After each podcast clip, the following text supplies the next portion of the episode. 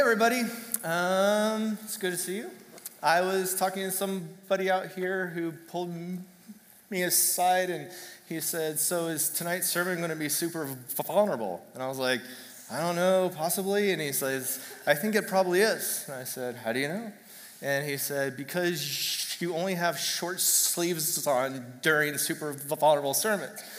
And I was like, I, I kind of squinted a little bit. I'm like, yeah, you're right. Like, it's more of the, I'm going to just show up as who I am, you know? And I got to, like, I don't know, be all there. Anyway, uh, so it is kind of like a, a, a, a teaching today that's more for, for us as a family, but that's how it felt for me. It it created this very thankful idea inside of my heart, and I'm going to try to convey it for us as much as possible. Our church has been doing this sermon series through the book of Ephesians, and it's been going verse by verse by verse, compared to picking a topic and saying, I'm going to preach this topic. Here's this verse I all of a sudden have, and then it's like, how does it preach to my heart? And that's the fun of the Bible, right? The Bible pages through our heart compared to our heart's page through the Bible. And, and there's a big difference between the two. And and so going through this verse, it's, it is created um, such um, this passionate feeling of thanksgiving for me. So I'm going to um, say this verse like super early on. Here it is. And so as a congregation, help me. me out here. Let's just say this together. Be kind and compassionate to one another, forgiving each other, just as in Christ God forgave you. Follow God's example, therefore, as dearly loved children, and walk in the way of love, just as Christ loved us and gave himself up for us as a fragrant offering and sacrifice to God.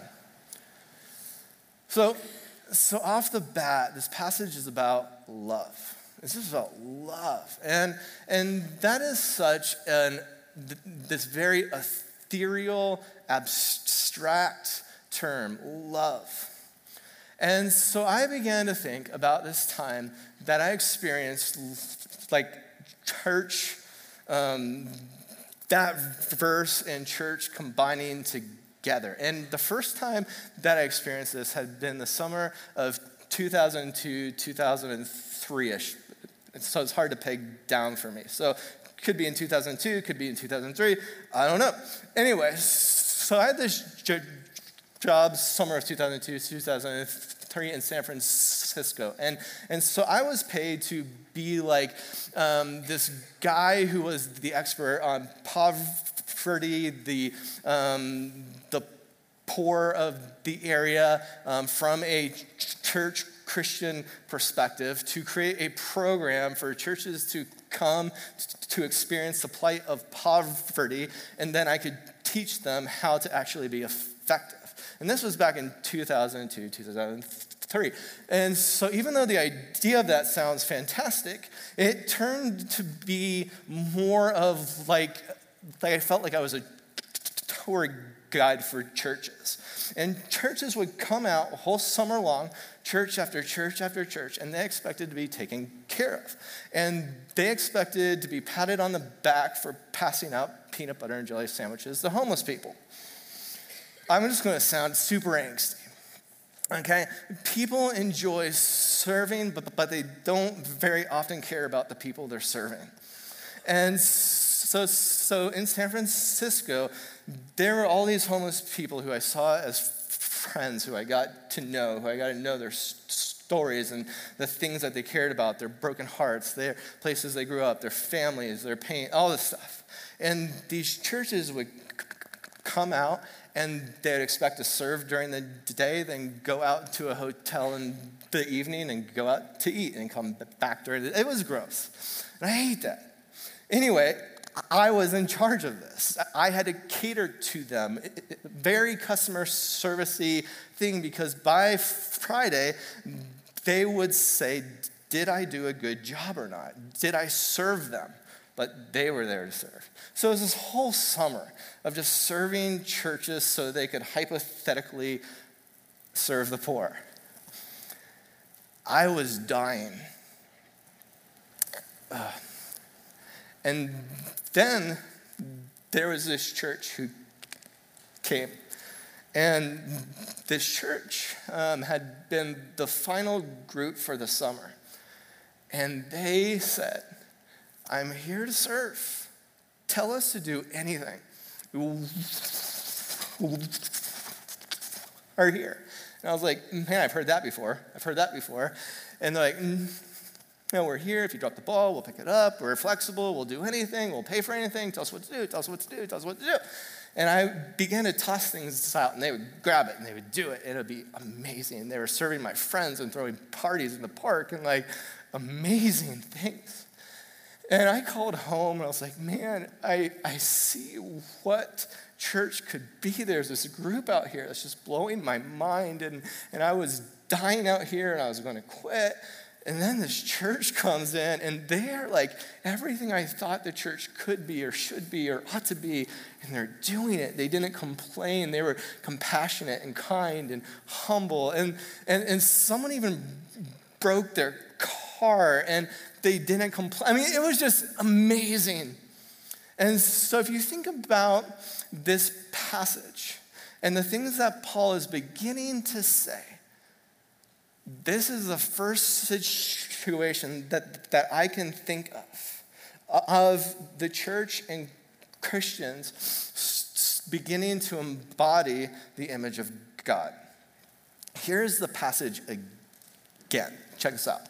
Follow God's example. Wait, where did it go? Follow God's example, therefore, as dearly loved children, and walk in the way of love, just as Christ loved us and gave himself up for us as a fragrant offering and sacrifice to God. There's this phrase, walk in the way of love. That's just really beautiful. That that isn't a feeling. It's not a something that you cognitively understand. This is like a practical walk in the way of love. It's like, do it. Show up to San Francisco and say, I'm here to serve. We will do whatever it takes. Just tell us what to do. We're here to serve. Walk in the way of love. There is this Jewish story about how God chose to place the temple there in the place that it is today. This st- st- story is not in the Bible. You will not find it, but it's gotten passed on from generation to generation to generation. It is a Jewish folklore, and it didn't happen probably. Okay, we're just we're starting there. But the Apostle Paul probably heard this because it's been shared forever. There's this st- st- story about two brothers who had a father. And the father had a ton of property. And he had this brother over here, and he had this brother here. And the brother over here had a big f- family. He was married, he had kids, and his kids had kids. And then the brother over here, he was single. He didn't have to anyone, but he was happy, okay? So for all you single people there, it's cool to be single. He was happy. He said, I don't want to get together with anybody. Great. So so this father had this son and this son. And then the father got, got old, and he passed, because that's what old people do. They pass on. And so that then he split his inheritance, and he gave a fifty-fifty percent portion, a fifty percent portion to the older brother, and a fifty percent portion to the brother who did not have anybody, but he was happy. So, so the older brother who has everyone, he has a big family, and he has half of the property that his father had. Then the other brother who was happy and was single, um, he got half the property also, fifty-fifty, awesome. But the older brother felt horrible for the other brother, right? He thought, man, I have tons of family, I have tons of people who can take care of me, who can take care of the property. I got tons of things. He doesn't have anybody. He, he, he doesn't have people to take care of the fields, doesn't have people to take care of the grain. He doesn't have anybody. And so the older brother, he, he had this, this, this brilliant idea. He said to himself, so after it gets dark, I'm going to go into the silo and take a bag of grain, and I'm going to take a bag of grain to his silo and put it in there so he will have plenty because people can't take care of him. So he began to take this bag of grain. It got dark, and he goes to his brother's silo and puts it in. Then he goes home, and he does this day after day after day after day after day after day for a really long time. Same time, the other brother, who is single but ecstatically happy, he points at the older brother, and he feels terrible for his older brother because it's only him, but the older brother has all these people to take care of. And so he feels bad. He's like, I'm the only one here. I don't really have to provide for anybody, but I'm really happy in that. Um, I, though, I feel compassion for my older brother who has all of his family and has the same quantity of grain as me. So he had the idea. So after the sun goes down, he's going to take a bag of grain from his silo and take it over to his brother's silo. And he did that. So every night, he'd take a bag of grain from his silo, throw it over his back, and take it over to his brother's silo, put it in there. They each, the following morning, would come home, and they would go in their silos and go, it's the same amount of grain. And they would praise God because God provided for them, although they continued to take bags of grain every day to their brother's silo, their grain never got depleted. So, after a huge amount of time passed, it had to happen, correct? It's pitch black out. The brothers, they're doing this every night, and the odds are that they are going to finally bump into each other, and it happens. And so, and so the, they're carrying these bags of grain, and they bang into each other, and they fall on the ground. And they don't have to say anything because it's so obvious. All of the pieces begin to put, be put together in their heads of the things that happen. It's like, oh my gosh, the both of us have been doing the same thing. The both of us saw each other. The both of us had compassion for each other. The both of us adore each other. The both of us serve each other. The both of us sacrifice each other. And they got up and they hugged and they threw a party on that spot. The Jewish people say it was at that point that God saw the thing that had been happening, and he gazed down on the two br- brothers, and he said, I'm going to build my temple right there because my temple is a house of compassion, it's a house of sacrifice, and it's a house of love. I love that. Because through this journey that you see, and in the, this heart of, of what the Jewish people say the temple is, is the thing that Paul is saying here in Ephesians five two. He's saying, walk in the way of love. And that is seen in these two brothers who could see each other and are not jealous of each other. They're not proud of who they are and putting the other down. They're not angry at each other. They're, do you see what I'm saying? Like, these two brothers actually were embodying it and doing it. And they celebrated what God was doing. And it was beautiful. Walk in the way of love. Now, how do you do it? Like, that's the place that I go, right? Like, how do you, so I hear this verse, like, walk in the way of love. And it's like the first thing I think is like, okay, I will be better at something. I will I'll get better at feeling something. But that's not what this is. It's an actual doing thing. And the idea of love is so typically, it's so ethereal that people don't typically practice loving.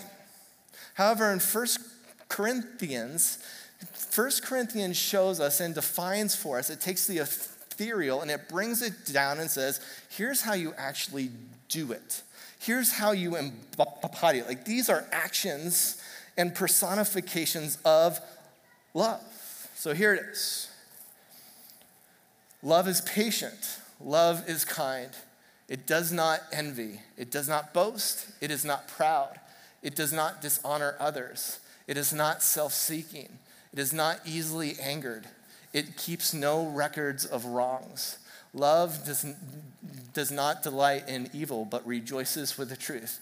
It always protects, always trusts, always hopes, and always perseveres. That is love. And that is pretty cool. Um, it begins by saying it is patient and it is kind. I'm going to begin to tell st- st- st- stories personifying how I've experienced these things. On the topic of patience and c- kindness, I want to tell the story of you. I have been um, I have been coming up here and doing sermons since two thousand seven. And the journey that I and you have gone on has embodied patience and kindness. I know it is not easy to sit there a bunch of times as I am up here. Sometimes it's uncomfortable. Sometimes it's hard to hear. Sometimes it's like, will you just spit it out? And I know. In the beginning, I was embarrassed of how I talked up here in front of the congregation, in front of you. And I would practice so hard to be perfect. So I would, you know, like, just be as fluent as possible. Today, I don't care.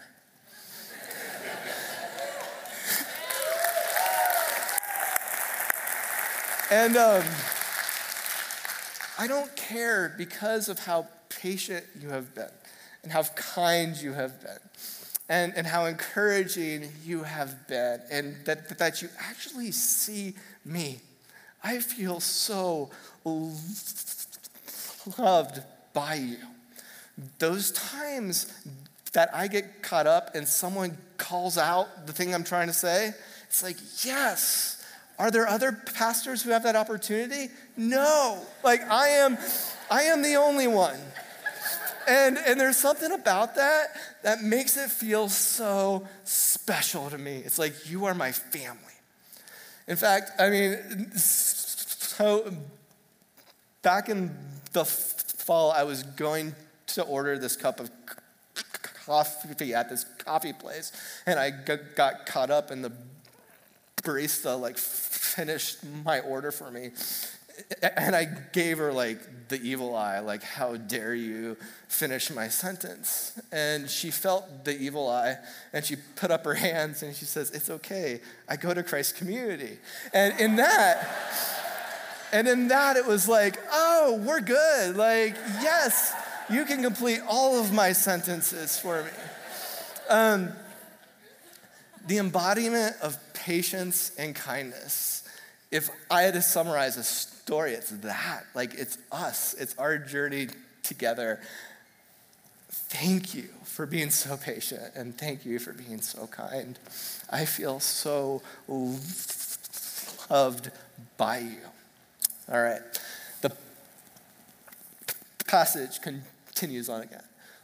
Love is patient, love is kind. It does not envy, it does not boast, it is not proud. So, uh, so I have a son, he's twelve, he's here in the congregation right now. He's really embarrassed. And um, uh, so back back in October, I think, um, he and he, he was, you know, super big, kind of into the idea of, of, of going on public transportation so he could go to all these parks by himself and, and freeing him and that type of thing. And so I thought, hey, it would be super cool if he he could understand the public transportation system, and then I'll help him do that. We'll just bring him freedom. And so, um, so each day I would take him on public transportation. We'd go to point A to point B. That's it. That's all we need to do. We'll pick him up from point B. We'll go to point A. Home, back and forth to the park. We would we would just do this. And I was like, are you comfortable? I'd be like, no, not comfortable, not comfortable, not comfortable, not comfortable, and not comfortable. And then finally I said, I'm comfortable to go by myself on public transportation. And I was like, I don't know if I am. But, but he was. And so it happened on a Saturday. And, and so I'm like, okay, it's his time to go. And, and so I take him to the place that the bus picks us up. And but the thing is, is it's just going to pick him up, and I'm going to stay back. And, man, I was afraid. It was kind of like I'm, I'm sending him I'm sending them on public transportation, and this is scary. And the, the, the bus came around the corner, and it seemed huge, and it seemed like a transformer to me compared to just our bus that we'd always go on. It was really intimidating, and like, oh no, you know. And I, I said like, a, oh God, help me, you know, help me have the courage to send them, you know, God, please just take care of them. I don't know what to do, and I don't want to be a coward. And the bus pulls up, and the door opens. And for, it was you. There was a guy from Christ Community, and he's like, K J, Zion, hey, how you doing? Zion had no idea who this guy had been, but this guy, had a, he's our family, and he knows Zion. And he's like, Zion, you know, can I take you somewhere today? And I'm like, I, I'm bawling because I was like, man, God, you take care of me. And it's like, it seems that, see, I told you this is all about family today. It's, it's like the people in our church have shown my family over and over, love, love, love, and it's humble, and it's not boasting, and it's not prideful. Like, I, I mean, everyone's here. The person who cleans my teeth is here. The guy who taught me how to keep beehives is here, and I'm very successful now. Thank you, Bill. And like, there, my insurance guy's here, you know, like, and you've taken care of me, like, over and over and over, and all my friends are right here. And I know you, and you know me, and I feel love. And there isn't anything to brag about. There's nothing to be prideful about. It's just us being us, and it's you driving the bus and picking up Zion and taking him and then saying, I got him there safe. Thank you. All right, here we go again. Help me out, guys. Love is patient. Love is kind. It does not envy. It doesn't boast. It is not proud. It does not dishonor others. It is not self-seeking. It is not easily angered. It keeps no records of wrongs. I'm going to stop there. I have another story. So I, I was only twenty-four, but I was here. And the parents of Christ Community thought that it was a good idea to give their senior high kids to me to take on a trip to Arkansas. I don't know, guys. Like, I gaze back on that time like, man, if someone was twenty-four, they volunteered to take the kids to dark. No, that's dumb. Um, so I was twenty-four, and I was I was t- taking about sixty kids to Arkansas. That was stupid. But I did a really good job, right? I was really responsible. And so, um, so, so going from here to Arkansas, and then the quantity of kids and all, it, so it took us about fourteen hours. And so, So I think through everything, and I have this goal of causing everything to be fantastic. Like, so, so even the fourteen hours from here to Arkansas should be great and fantastic. And so, So each car and each van had a competition against the other vans down this whole fourteen-hour trip that I had to plan. And the first thing that they had to do was to decorate their vehicles. And so I, yeah, look at your face. Um, so I had bought these cans of spray paint that that can be hosed. Uh, so they're temporary. They're temporary cans of spray paint. And I got all these different colors, and the idea had been, so up here, they're gonna have this competition, who can decorate their vehicles, you know, like super colorful, really creative, and then we go on the trip, come home, go to the car wash, and then we'll just clean it all off, right? So cool. It goes great. Like passing out the cans of spray paint, the kids are like, man, I can't believe we get to do this. I'm like, I'm awesome. And then the whole trip happens. It's amazing. It's great. We come home. We go to the car wash. So it was hot in Arkansas. And uh, the sun, who knew, it, it, it caused the paint to stay there. Like, I don't know how that happens.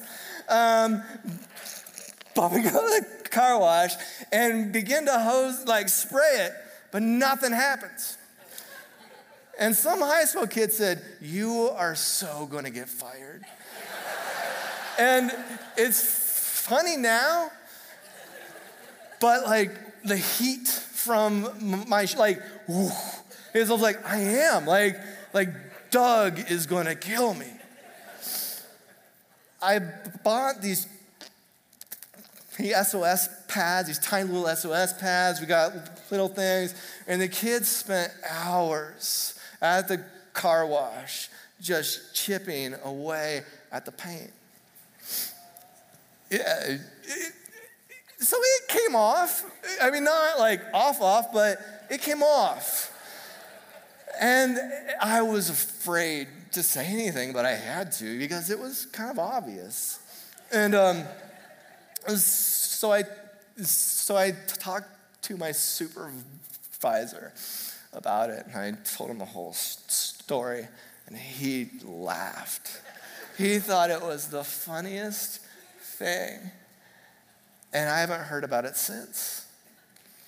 And and I thought, dang, it is so cool to be a part of a church that just, they can see your heart, and they can forgive, and they're like, don't do it again.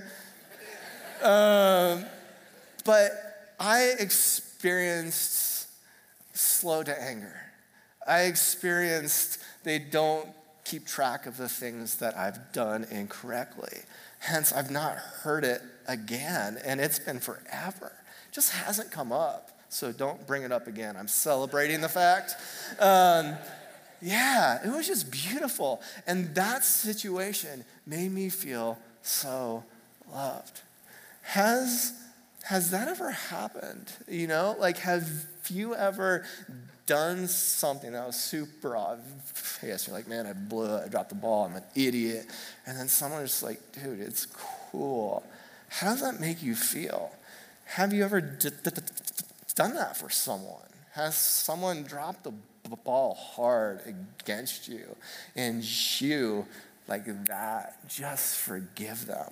How does that make you feel? This is the exchange of love. That's something to be practiced. Being slow to anger, kind and patient. Has there been people who've been kind and patient for you and to you? How does that make you feel? Have you done that for others? Is that something to be practiced? How do you practice kindness? How do you practice patience? Because the passage continues. It doesn't end here. Here it is. Love is patient, love is kind. It does not envy, it does not boast, it is not proud, it does not dishonor others, it is not self-seeking, it is not easily angered, it keeps no record of wrongs. Love does not delight in evil, but rejoices with the truth. It always protects, always trusts, always hopes, and always perseveres. I love love. Because if it does all of that, I'm all in. I've been here since two thousand three. That's a long time. And I feel hope here. I feel protected here. And I feel like I can protect. And I feel the energy here. I feel the Holy Spirit here. And I think that's because there's something about the people who go here. And there's people in the greater church who authentically trust God. I can't tell you how many situations I've been in here that that people are excited about something and we're going for it, and then someone says, I think it's time to ask God about it. And then in prayer, it's so obvious that God isn't there at all. And it's like, nope, we're not going to do it then. I don't know how many times that has happened. It happens a lot. That here's our plan, here's our idea, here's the place it's going. And the tense like, is God in it? No, don't think so. Then that's not happening. I love that. I love that our church actually follows God. Because there, I don't know how many other times that God has plans that don't make any sense. And it's like, well, God's over here. He's not over here, but he's over here. I guess it's time to jump on board with that. I love that because that's where hope is born. That's where protection is born. That's where fun happens. And that's where the church is truly the church. It seems that God is in this business of just constantly changing perspective and doing things that doesn't make sense in the name of love. Because God is a God of love, love, love. And this church has made me feel so loved. God oftentimes changes perspectives, changes hearts, and teaches people to dream dreams they've never had. That's probably a perspective that our church had back in two thousand two or two thousand three. The time that our church brought, oh, Sorry, guys, um, brought a group of people to San Francisco to be taught about poverty. Christ Community Church came out to San Francisco, and I was dying. And they showed me the thing that church could be, should be, and the church that I dreamt of. And somehow, I'm here, and I've been here since two thousand three. And I have experienced,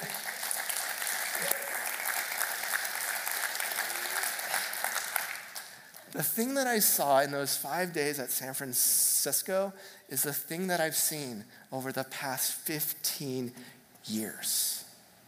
It was love. It is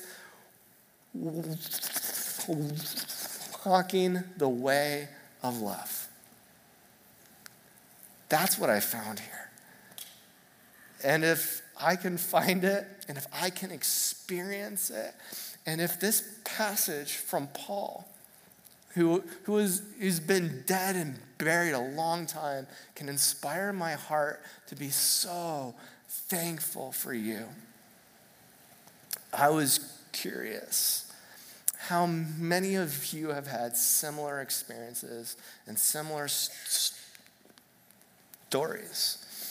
So I don't have a challenge for you. I don't have like a thing to say of here's how to improve or some things to practice. But during our time of turning our hearts towards God, I'm going to invite you into this posture of being thankful. Because the odds are, is you have had people who have been patient towards you. You've had people that have been very kind to you. The odds are, is that you have dropped the ball and someone has said, it's okay. There's been people that have been slow to anger. There has been people who have trusted you. There have been people who have protected you. There has been people who have helped you dream and put hope in you. The odds are, is you have experienced love, and that is profound. So, I'm going to transition us in prayer. And then um, as a church, it's going to be time for us to do the second half of the verse for Ephesians two. Um, it says that, that, that, that Christ gave himself up for, for us, and that had been this pleasing aroma to God. And, and so I just have like this picture of, of, of turning our hearts and just being thankful for the people that God has given us, um, the grace that God has given us, the heart that God has given us, and bringing those as a sacrifice to God and just being like, thank you, and help me embrace this more. Does that sound cool? All right, I'm going to say a prayer, and then it'll be time to offer our hearts to God. Jesus, we thank you that you are a God of love, and that you embody it, that you are the act of love in and of itself. Jesus, we thank you of the things that you are doing, things you have done, the stories that you are, are creating. God, we thank you that you see our hearts and the desires that our hearts have to be loved. Help us to see that we are. Jesus, help us to see that we are loved in abundance.